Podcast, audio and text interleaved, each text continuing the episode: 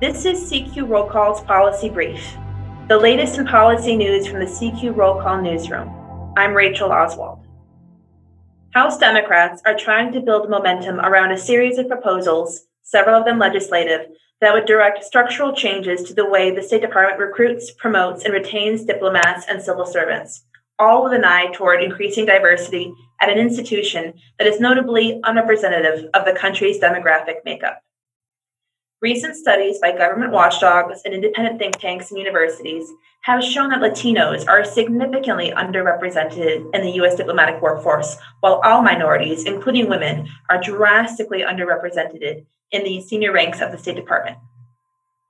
In an effort to tackle the longstanding trope that has been used to characterize the U.S. diplomatic corps as being pale, male, and Yale, several House lawmakers are pushing proposals to open up more pathways for joining the State Department and related foreign affairs agencies like the U.S. Agency for International Development.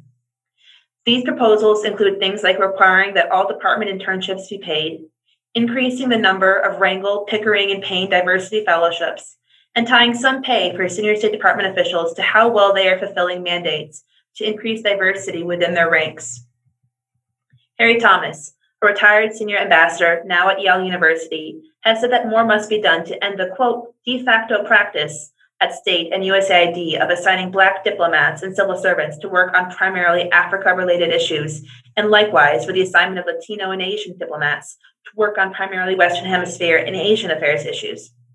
While doing policy work on these regions can be very rewarding, it can also limit employees' career promotion potential if they are viewed as too narrowly focused and not given the opportunity to broaden their policy experience, says Thomas.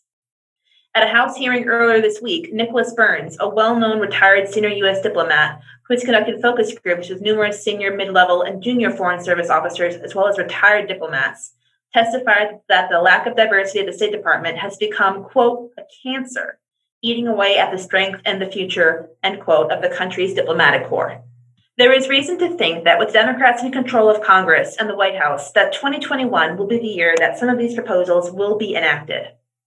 Already, the House Foreign Affairs Committee, under the leadership of its first ever Black chairman, Gregory Meeks of New York, has advanced to the floor a State Department reauthorization measure that would order a number of the changes that experts and former diplomats have been calling for and Barbara Lee, Democrat of California, and the first ever Black chairwoman of the House Appropriations Subcommittee with oversight of the State Department, has signaled that she also plans to use Congress's annual foreign aid spending legislation to provide funding support and directives related to increasing diversity in the U.S. foreign affairs community.